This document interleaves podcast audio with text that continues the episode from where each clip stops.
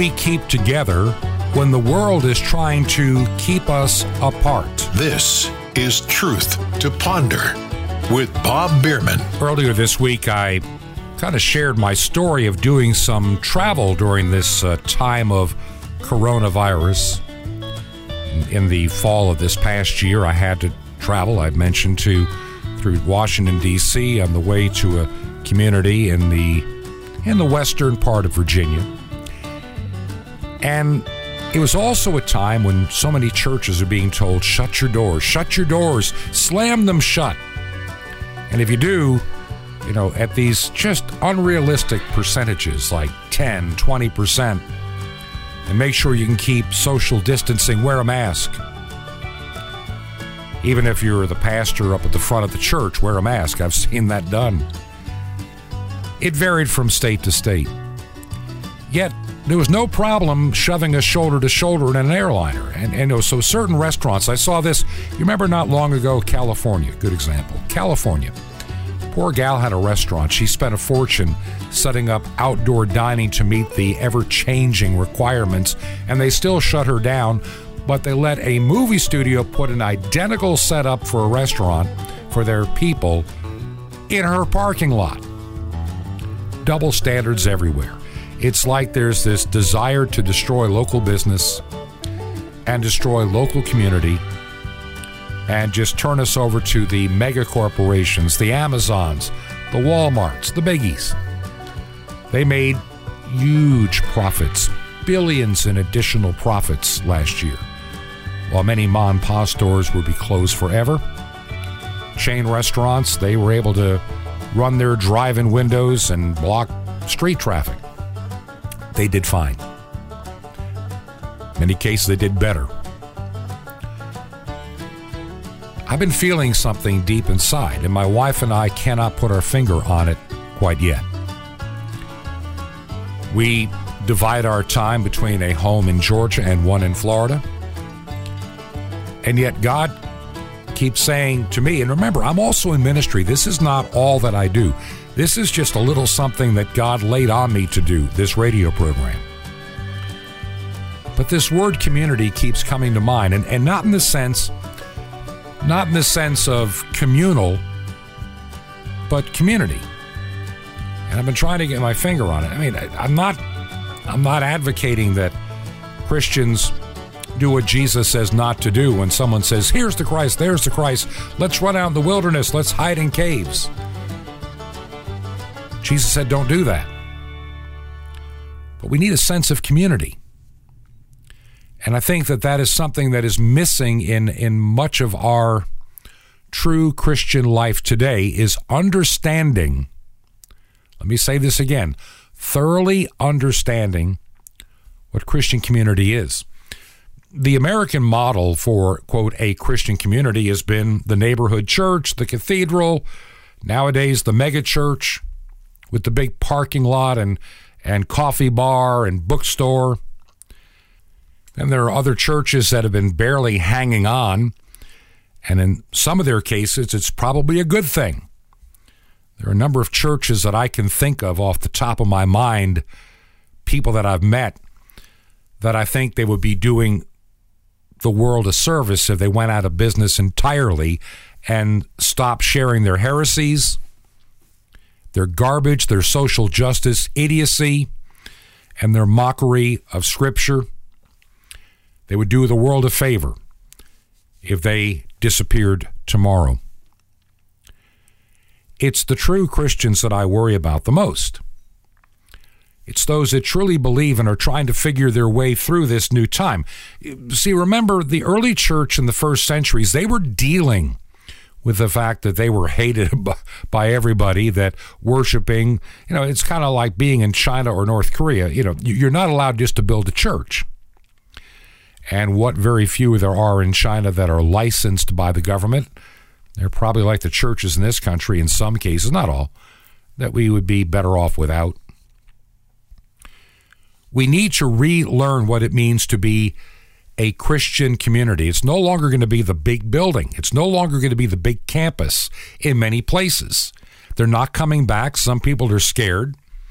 And we've been separating also in this process some sheep from goats. People's faith, they're putting their faith in man over God. And even though they know better. So I've been hearing this word Christian community. Now, does that mean we moved, like I said, to the same piece of dirt? No, I don't think so. Maybe there'll be some cases where that makes sense. But overall, a lot of people are feeling this urge to get out of places like New York, New Jersey, uh, maybe some other draconian state like Michigan, and maybe head to a place like a, a Florida or a Tennessee, and not necessarily in Florida, you know, in the big coastal cities, and not in the big cities in other states. They're looking for more freedom of being able to associate, worship, and be in whatever it is that God is leading us toward community. My guest today, the Reverend Dr. Timothy Gales. Having you back, we're going to continue our discussion from yesterday a little bit. And let's kind of change our direction. And let's talk about what is Christian community. Those of like mind. They don't necessarily live together. They don't necessarily live right next to each other, but they're nearby. And and God has His chosen individuals nearby, mm-hmm. people of like mind, like you know the cave of Adullam in Second Samuel, David went to the cave of Adullam, and we're told that everyone who was discontent, in anxiety, scared, in debt, they gathered themselves to David, and they became his mighty army. There's like 300 of them mm-hmm. only, but they became David's mighty army. They were the ones God had picked for that purpose. Mm-hmm. And in every community, God has people. You you will find them. He'll send them to you. You'll Absolutely. meet them somewhere. You'll begin to know, hey, they see it, I see it you know, and, and you, you kind of form those relationships. Mm-hmm. And that's the way God works. Uh, people who are thinking this is all going to just blow over no. are, are completely wrong. You know, you ever hear of a, of a, he was actually a reformed guy in Scotland, Samuel Rutherford, mm-hmm. yep. back in the 1600s. And he was kind of fighting against some persecution in his day in Scotland from the church and, and the king. And, you know, Rutherford, before he died, he made this statement, and I, I've always loved this, memorized it. He said, God hath called you to Christ's side, and the wind is now in Christ's face in this land. And seeing that you are with him, you cannot expect the lee side mm-hmm. or the sunny side of the brae. Yes. That's all of us. We we can't expect the lee side or the sunny side, the good. No. Look, the, the wind is in Christ's face in our land. Yes. And we are going to have to go through this. And there are others like minded that He will bring alongside, and we will end up doing what we can for one another. But, folks, that's where we are. And it's time that we're going to, to recognize things aren't going to go back to normal. The church is going in the catacombs now. And I, you know, I was reading something the other day about the Catacomb Church, and it said that in in Russia, Bolshevik for sure, when they did have a catacomb church, they had several layers, which I thought was interesting. They had one layer which was kind of an initial meeting, so mm-hmm. there were one person would kind of form that, and it would be people who came over and say, "Hey, yeah, I want to be part of the catacomb church." That was to weed out the KGB, the Bolshevik yeah. agents mm-hmm, who were absolutely. trying to find them. So they would have Bible study, whatever, a service, and they would do that for a number of months until they felt that these people were sincere and not just agents. Yes. And then you'd go to the second group. They might initiate you into the second group, which still was a weeding out group that people didn't know.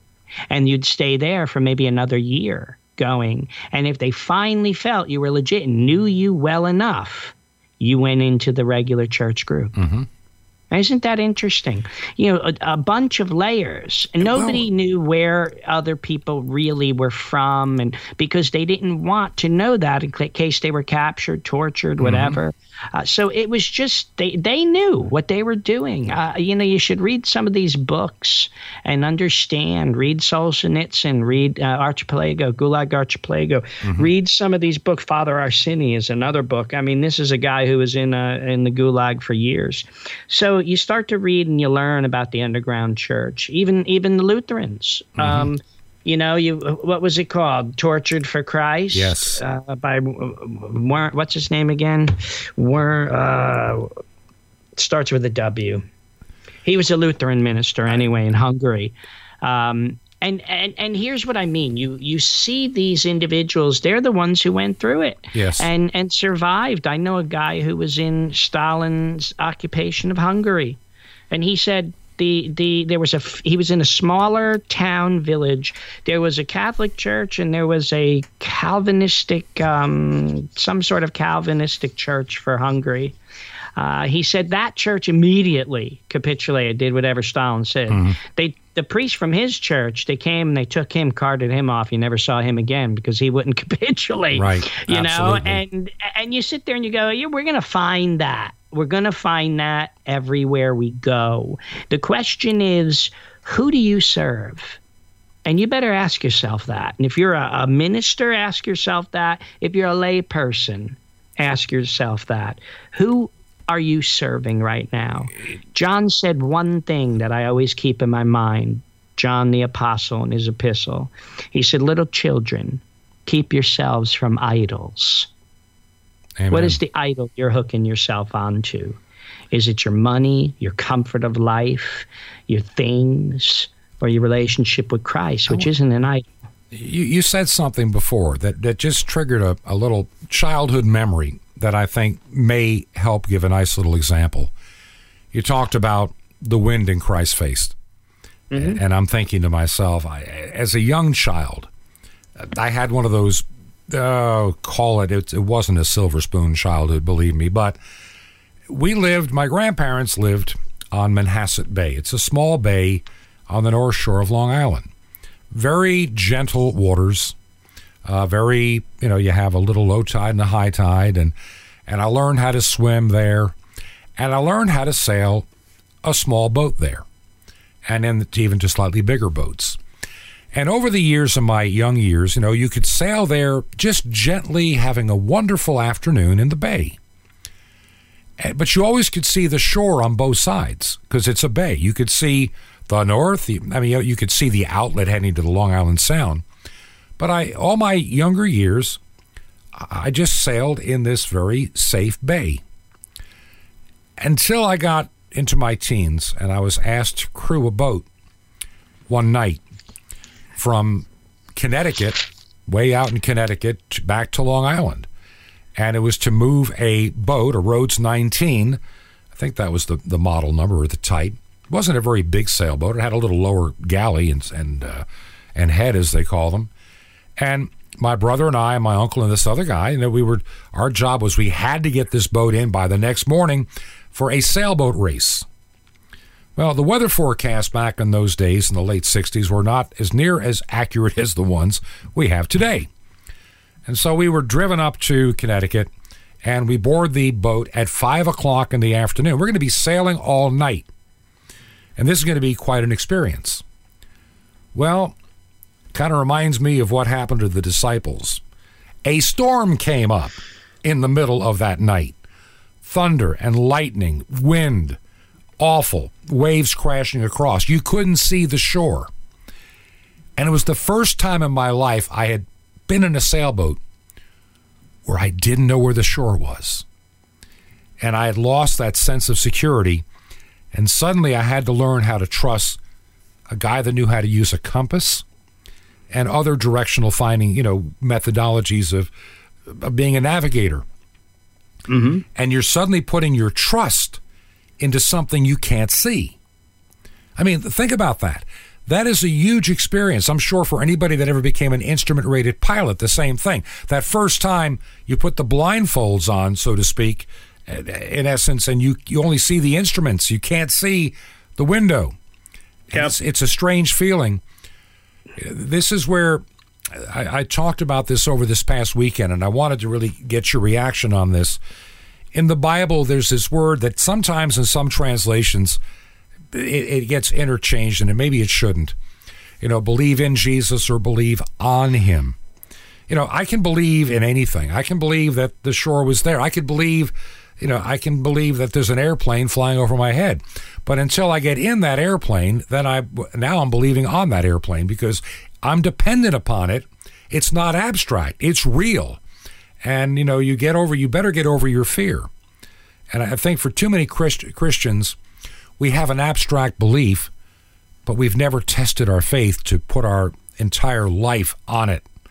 And most don't want to. They're afraid to or they refuse to. How does what what's the Lord putting on your heart when I say we don't know how to fully trust our Savior?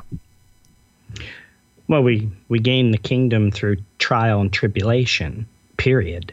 We don't gain it through, you know, making making this one decision on a campfire and throwing my piece of paper in the fire and mm. saying I'm I'm, I'm in. Mm. Uh, you know, we go through trial and tribulation, and that's what starts to to to sift on our trust mm-hmm. and our and our faith and what we have and what we don't have. Uh, when when we lose things, we lose people, we lose material things. Your faith is tested. I mean, the parable of the seeds, right? When you when you are in a position where you have nothing but Christ, yes. then you understand you have everything in Him. So, you know, trial and tribulation is not a curse. He chastises mm-hmm. those whom He loves, you know. And whenever I, I, had a guy, I always went through stuff in my life, and I had one guy who said, Boy, Lord must love you, you know. And I would, I would say, Well, thanks, you know. But this, this is true. God will bring you through those things because He's refining you. That's His refining fire. You know, His refining fire isn't a good conference you went to on the weekend and sang some great mm-hmm. songs. The the refiner's fire is the loss of loved ones, the yes. hurt, the pain, yes. whatever it might be that comes in your life. And and you know, I teach on that, being somebody who who does that in my own day to day life. It, we need to learn to use our mortality for our immortality. And and that means all of our suffering is useful. All of our trials in this life is useful for our eternal life. And we need to know that. Mm-hmm. If we don't, we're going to think, well, maybe we're just cursed or we have bad luck or God doesn't love me or whatever it might be. But we've got to stop that. Uh, I, you know, I used to say this, and I, uh, again, it's something that I memorized myself, but I used to say, Tim, either you're going to move full storm ahead and accomplish much for God, or someday you're going to trip and stumble over yourself. And, and I think that's true for all which will us. it be? You know. That's right. You're going to you're going to go through the trials or you're going to stumble over yourself. You're going to sit in a pity pot and cry and stir the pot and say, "Woe is me," or you're going to get up mm-hmm. and you're going to keep going. That's really what it comes down to. I had a uh, I had my son who's six years old. When he was six years old, he said to me, "Dad, what's the Christian life?" Imagine a six year old asking that. I think he overheard me talking to my wife, and that term, he asked me what it was. And I said to him, You know what? I, I, am like, Lord, give me wisdom. Help me to tell this six year old in a way that he'll understand it. And and they just came to me. I said, you know, remember in the summer when you were following your your 10 year old brother you were running after him in the front yard. Both mm-hmm. of you were barefoot in the grass. Right. you were laughing and i said you were following him and you fell. And then you got up again started laughing and you kept running after him and you fell. And you got up and you started running after him and you fell again. I said that's the christian life. Hmm. we run we fall down. We get back up.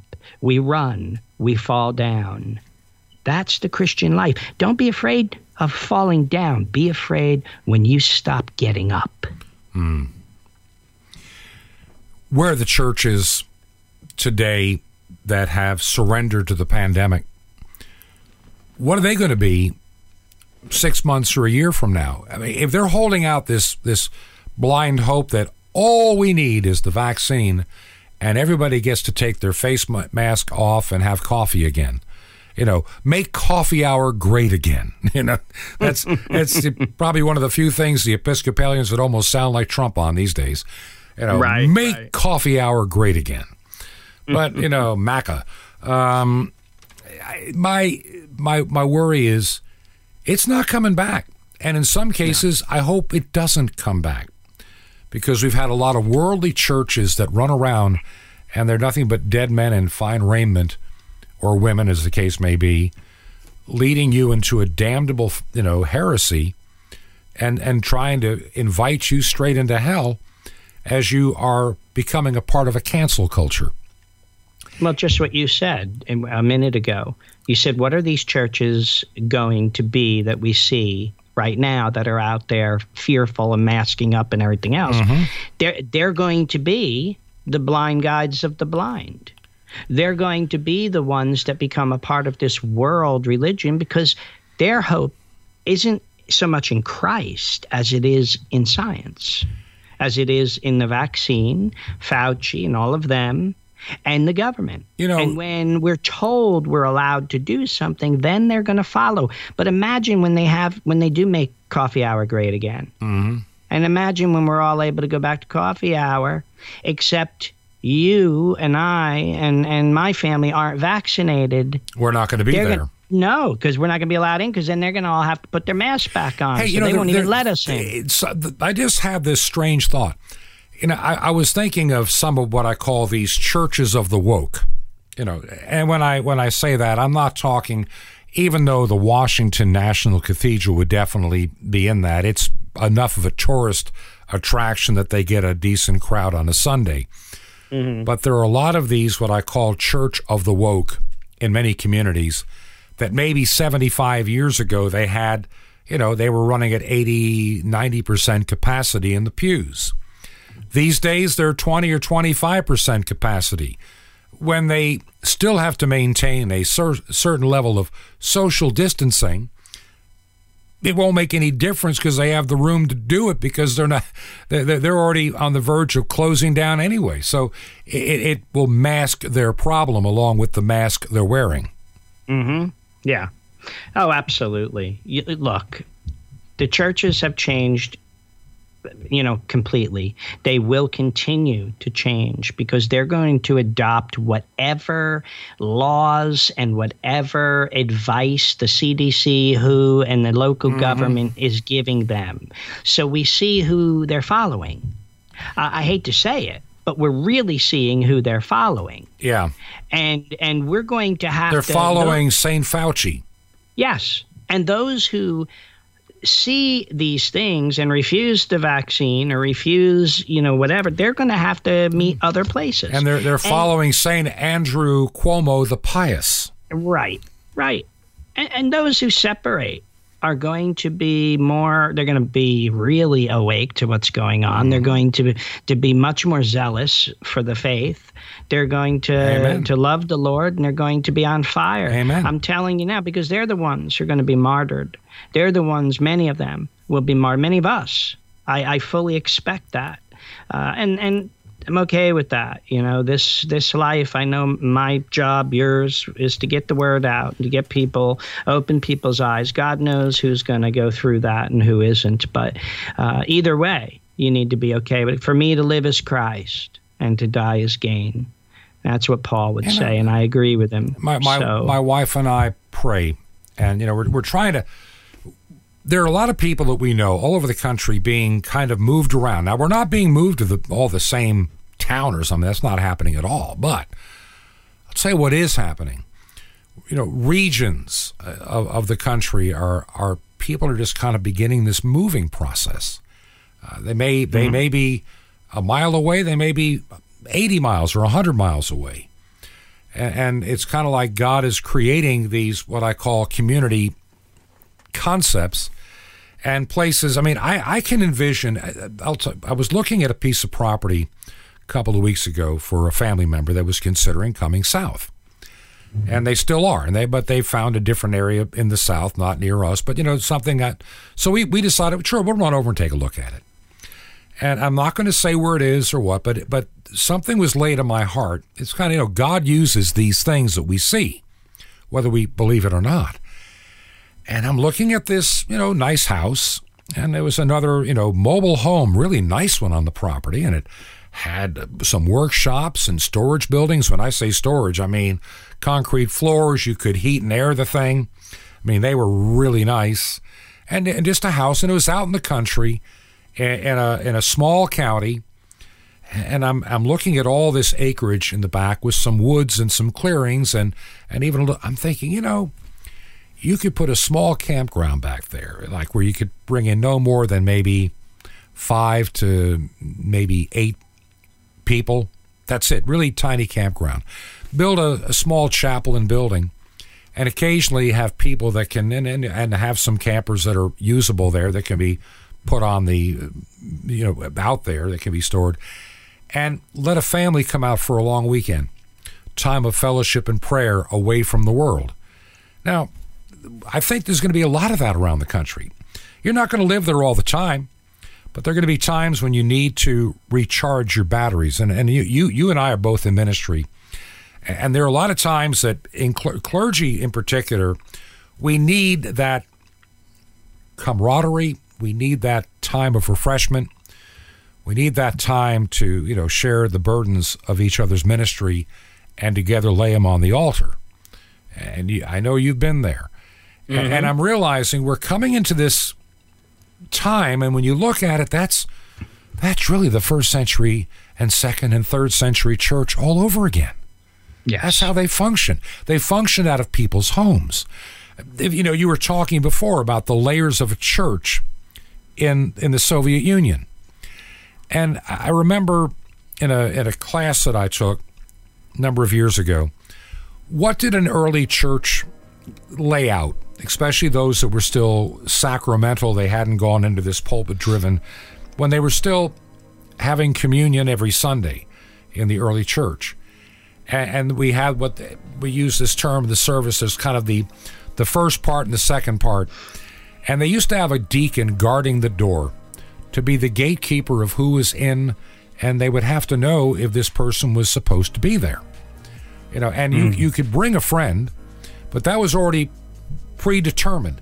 And those not yet confirmed in the faith or baptized in the faith, they were allowed to be in the first part of the service where they heard God's word, prayers, blessings, uh, mm-hmm. and a message.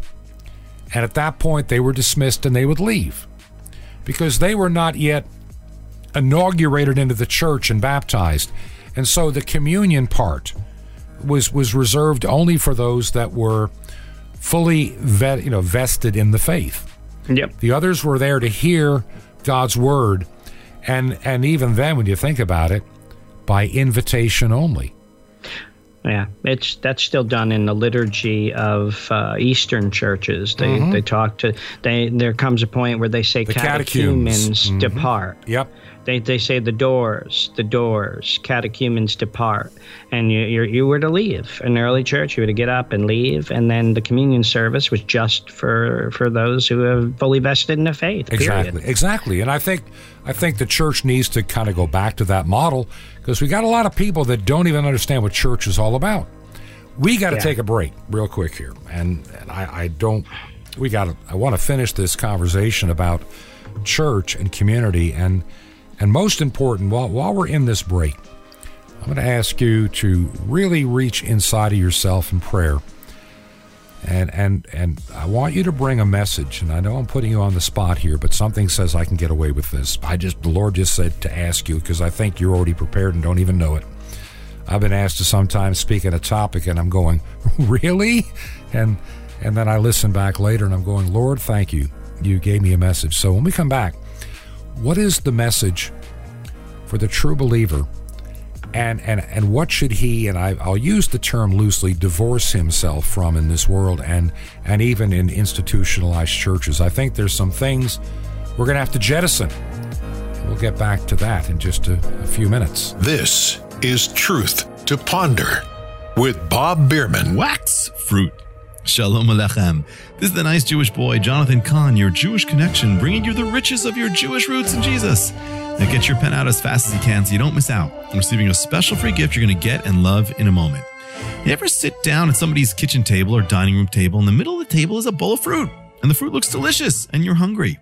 And you're lusting after these fruits, but you can't eat them. You can't do anything with them but look because they're wax. So in the book of Galatians, it's written, but the fruit of the Spirit is love and joy, peace, patience, kindness, goodness, faithfulness, gentleness, and self-control.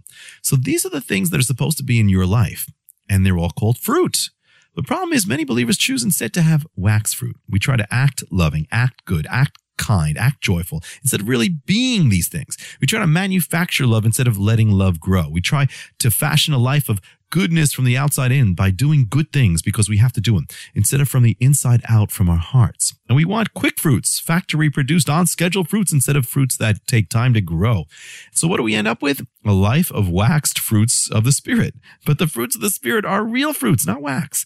And if you want real fruit in your life, stop trying to act fruitful and learn to become fruitful. Stop acting. Stop demanding it right away. Stop trying to live as a believer from the outside in. Learn to be fruitful. Fruit has to be grown. Let it soak into your life. Let God's love soak in your life and let it grow into love and goodness. Live your life in Him from the inside out, from a heart that's growing in His love. It'll take time, but it's worth it because real fruit is sweet. Learn the secrets of growing the fruits of His Spirit from the inside of your heart out, and your life will become sweet. Everything else, it's just wax. Want more? Ask for the fruit of light. How'd you like to receive something so awesome it's been hidden for 2,000 years, never before revealed? You can. The awesome, unprecedented mystery of the temple, doors, and sapphires guaranteed to help you become strong and victorious and fruitful in God. How do you get all these free gifts? Easy. Just remember Jesus' Hebrew name and dial it, Yeshua. Just dial 1 800 Yeshua 1. You'll be so blessed, but call now 1 800 Y E S H U A 1. Now I invite you to join with me in bringing salvation back to God's ancient nation, Israel, and all the unreached peoples on five continents with over a billion people. Just call now 1 800 Yeshua 1. That's Y E S H U A 1. Or write me direct, the nice Jewish boy, at Box 1111, Lodi, New Jersey. 07644. It's the nice Jewish boy. It's box 1111. It's Lodi, L O D I, New Jersey, and the zip is 07644. Well, until next time, this is Jonathan Cahn saying Shalom Aleichem. Peace be to you, my friend in Messiah, Or HaOlam, the light of the world.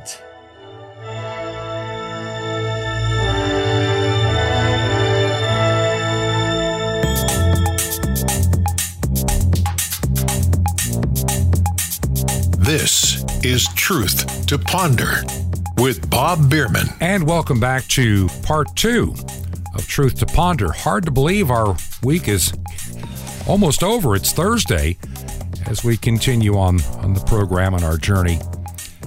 My guest today is the Reverend Dr. Timothy Gales. We're going to get back to our discussion in, in just a moment. Just want to remind you that uh, this program has been heard a lot lately on shortwave and it's growing. And I want to thank all of you that have made that possible. Just trying to get a handle on what stations are doing the best for us.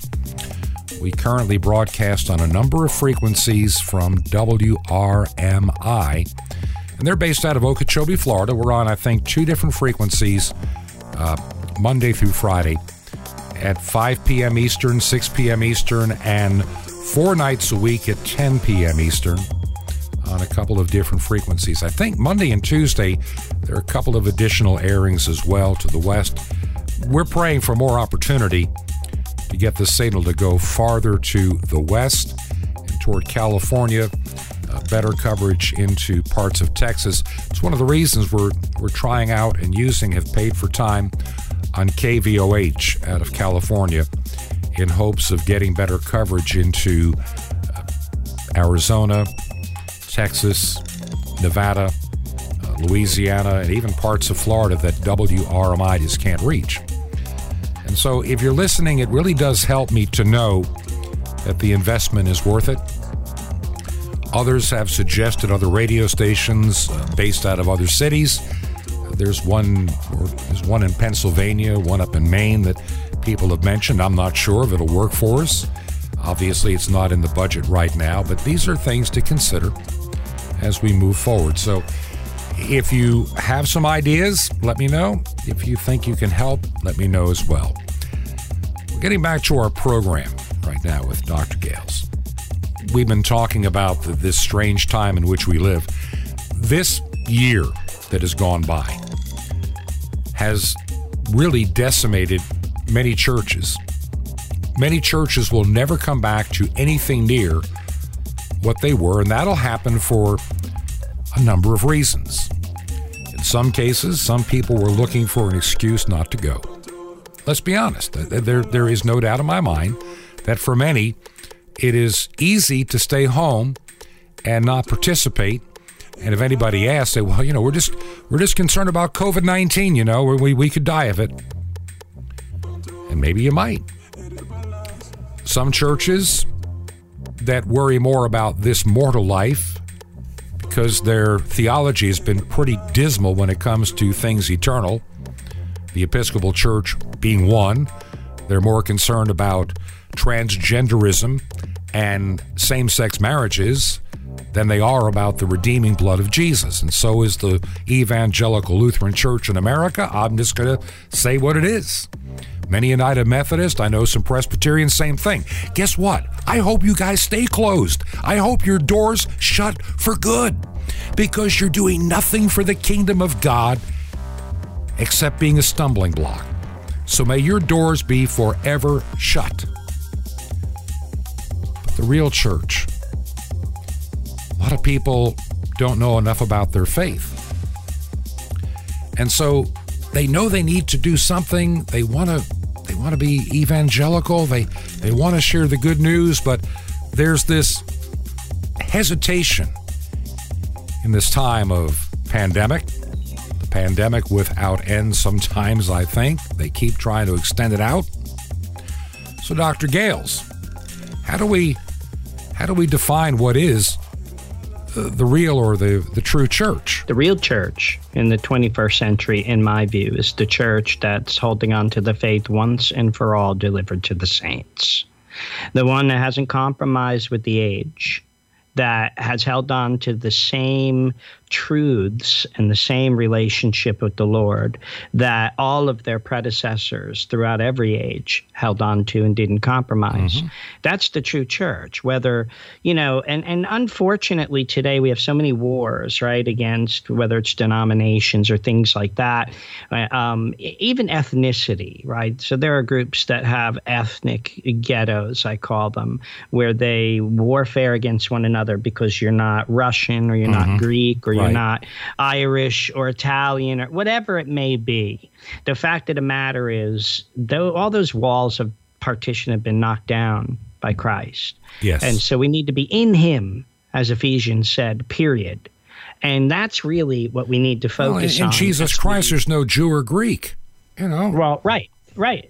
So if you look at that and you look at the deposit of faith that the apostles have handed to us and that the church has had throughout the ages, that's where we've got to go. That's where we've got to hold on to those things. And and unfortunately, we've let that go.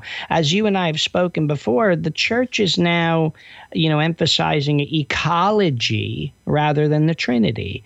It's emphasizing this idea of, of you know, um, being wealthy and happy and wise and all that rather than humility and having nothing and being a fool for Christ's sake. Uh, it's opposite. And if you read the the Sermon on the Mount, everything in there is the complete opposite of the world. Mm-hmm. You know, blessed are the meek. No, the world says, blessed are the strong and the rich and the mighty and educated. Yeah, blessed is Bill Gates, who's got billions. Right. Right. And so these are the things, you know. Or Bezos so with more billions. Antithesis. The church is the antithesis to the world. And unfortunately, when the church marries the world and is compromised by the world, this is what we see happening. Well, the, ch- and, the church is then marrying a harlot, is what it's doing. Of course it is. Of course, can can a man take fire into his bosom and not be burned? And that's what we're seeing happening. We we've got the church now that's compromised with the world in so many areas that they're more afraid of lawyers than mm-hmm. they are God. Oh yeah. Oh yeah.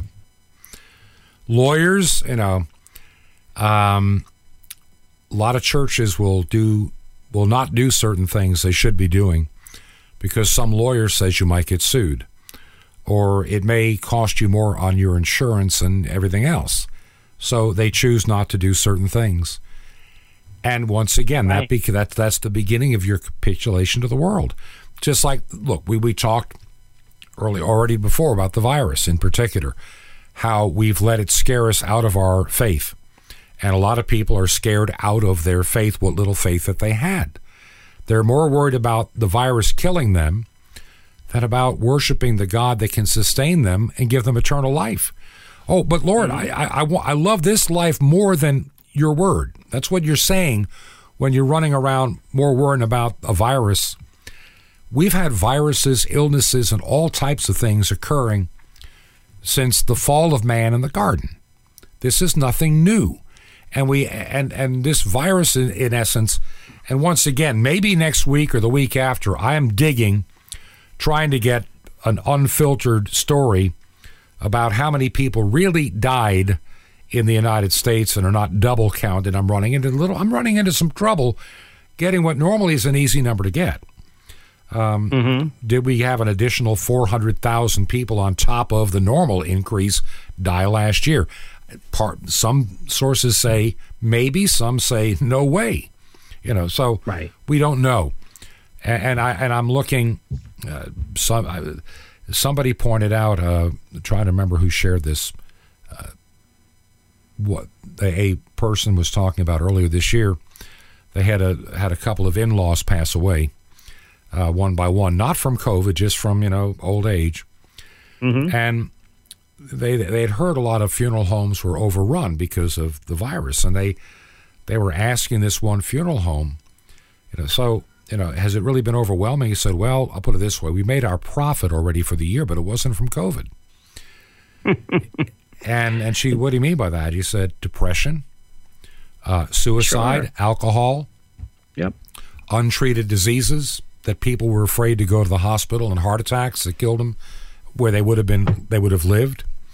And he said that's what killed most of the people and made our entire profit by the middle of April for the year.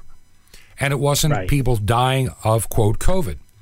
So are there excess deaths this past year? Yeah. Many caused by fear in the lockdown, not, not the yeah. virus. And that's the one thing that CNN doesn't want to talk about.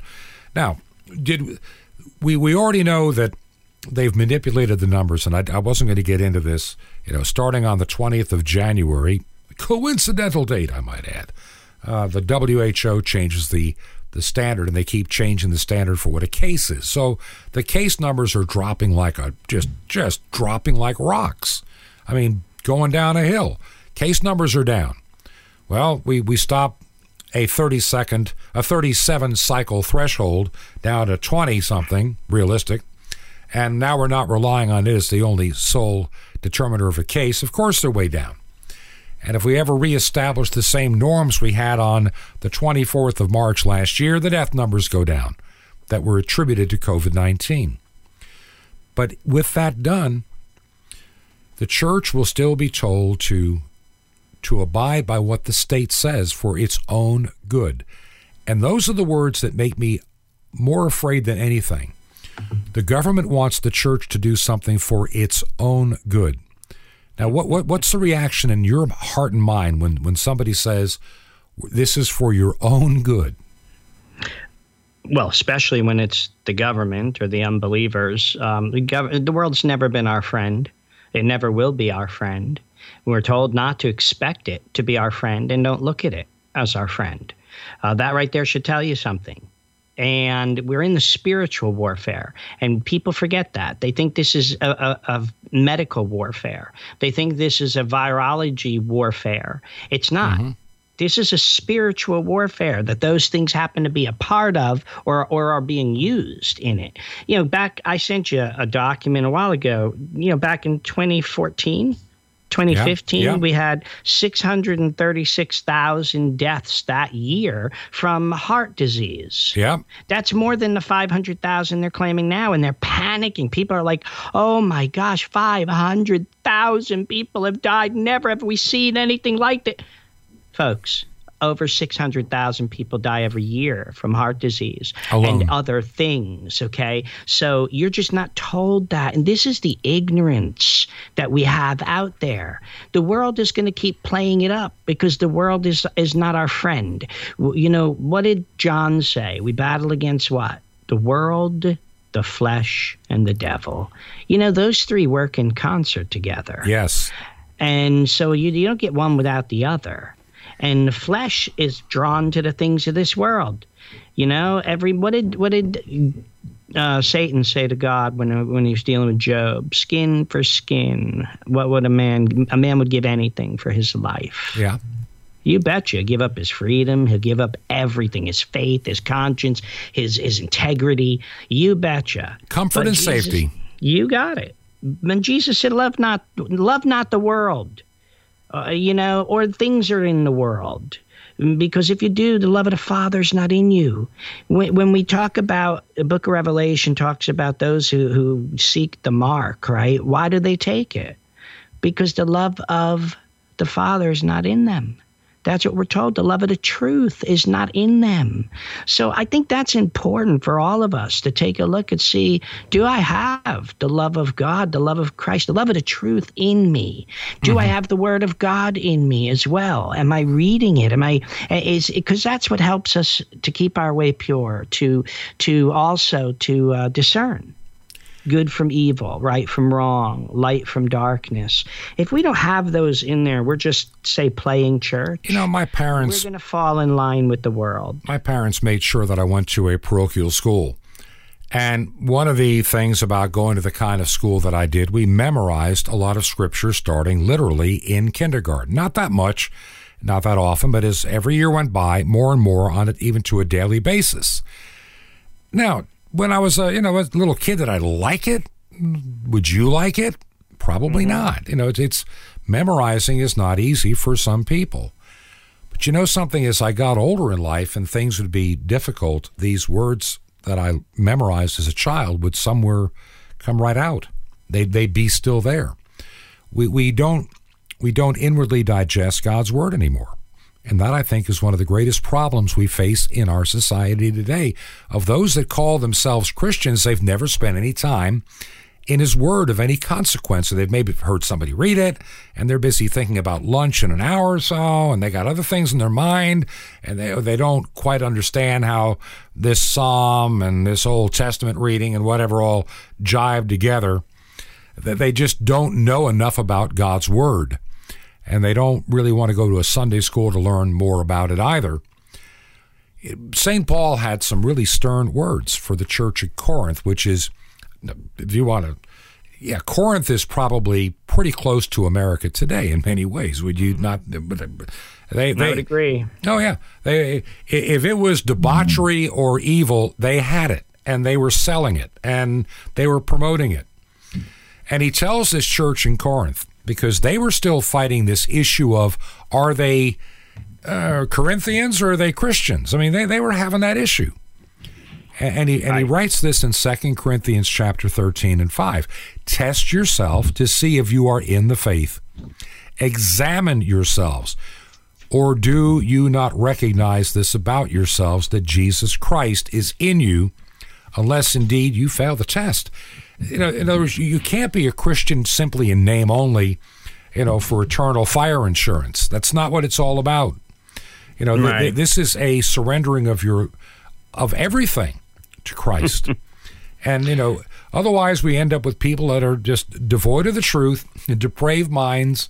You know, the reprobate mind that is that is pretty well infiltrated our world today, and our government, and Hollywood, and social media, and the tech tyrants, and the billionaire class. They they are the reprobate mind, and and everything seems normal to them.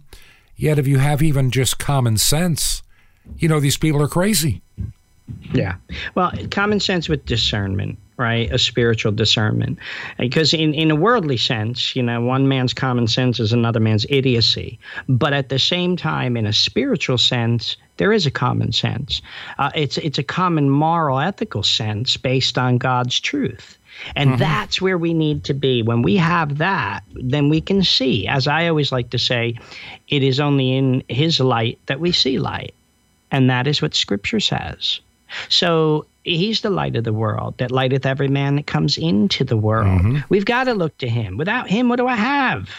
What do I have? I have a, a thief and a robber. I've got somebody who's tried to climb up the, the gate in a, a different way instead of going through the door. He's the door. So that's really what we need. In the end, you know, the church needs to to reestablish its relationship with Christ. We need to evangelize rather than just liturgize if you're a mm-hmm. liturgical church. And we need to we need to really bring home the word of God to people. And I, I I'm glad that there are some churches, even liturgical churches, that are that have Bible studies and are getting people into the word. But it has to happen. Because there's only one book that's the word of God. Only one. Yeah, I'm always reminded of the story of that uh, the Protestant individual from the 1800s, uh, Moody. Dwight L. Moody. And Dwight L. Moody, you know what he used to do? He used to get, go in the streets of Chicago, and I always thought it funny. He had the bowler hats in those days, and he used to take a Bible and put it down on the sidewalk, and he'd put his hat over it, and he'd start screaming, "It's alive!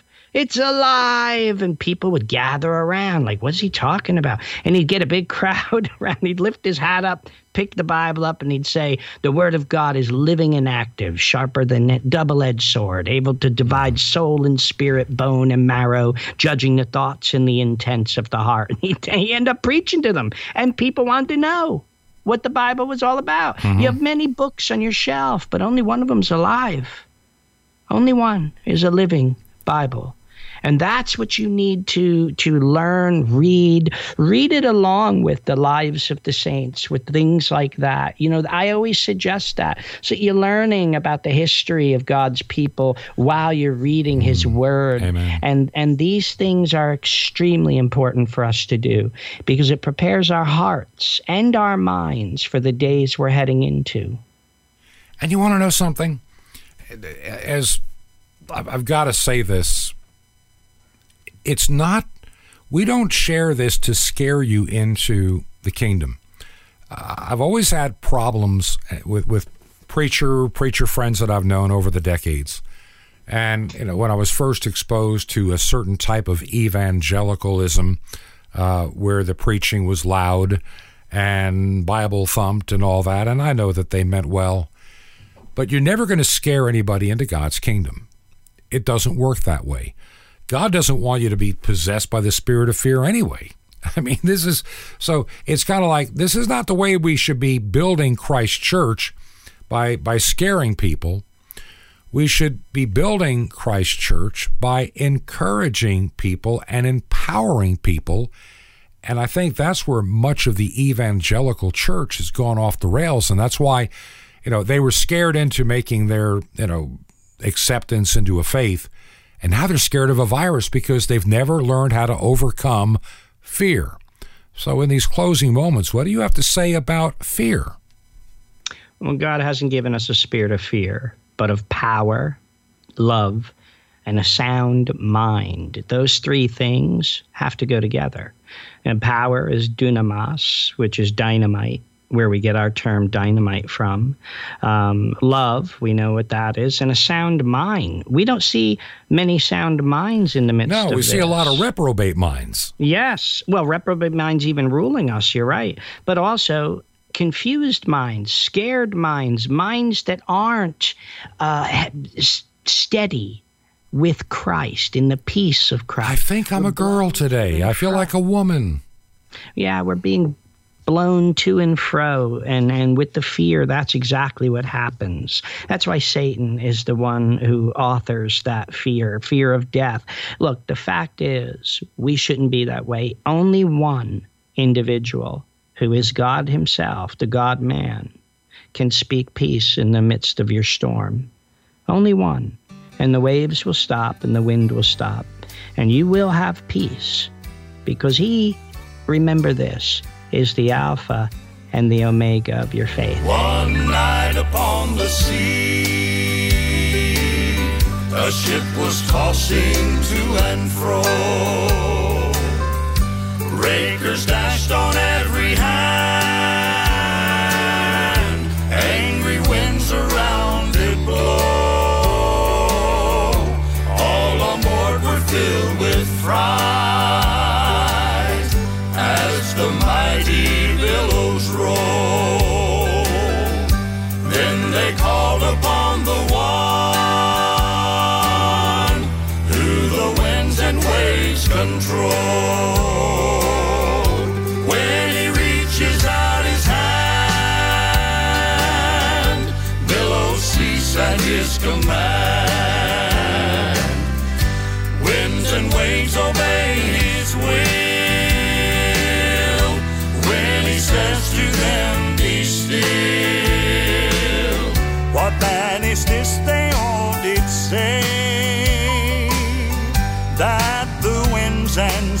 and seas obey? He's the one who sails with me. He's the master of the sea.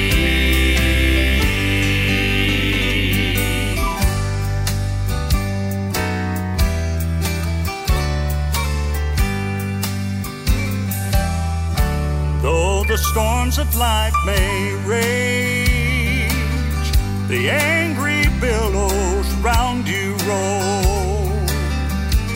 He can calm life's troubled sea as he did in days of old. As upon life's sea you sail, oh, trust in him who never fails. I'm so glad he sails with me. Yes, he's the master of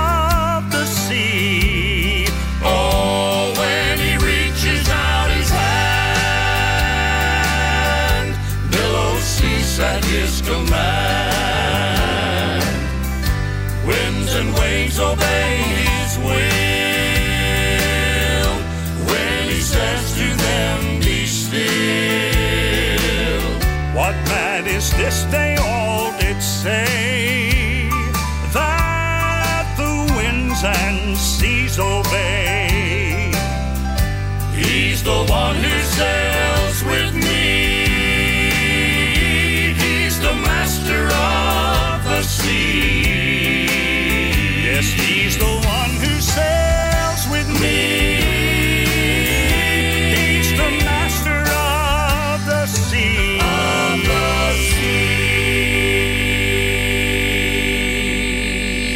think at times we as Christians forget that God is the master of the sea. Even the winds and the storms obey him.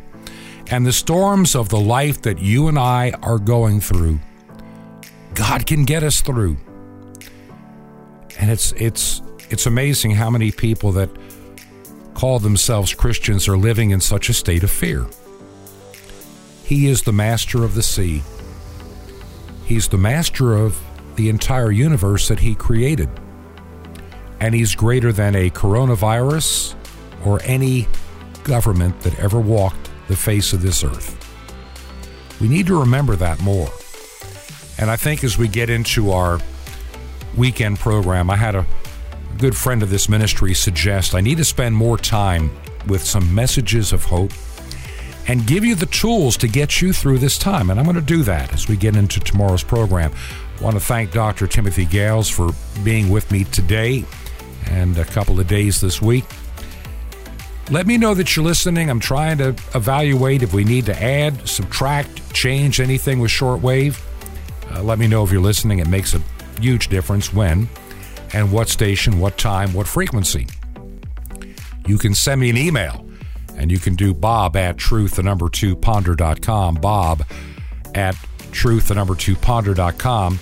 If you want to support us in a tangible way, you can make a gift from there, or you can use our mailing address, make the check to Ancient Word Radio, Ancient Word Radio, and we are at 21 Berkshire, B E R K S H I R E, 21 Berkshire Lane, number 263. That's our secure P.O. Box, number 263, Sky Valley, Georgia.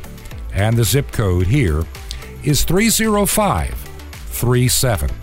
Once again, thank you for listening to this program, and we'll see you tomorrow. This has been Truth to Ponder with Bob Bierman.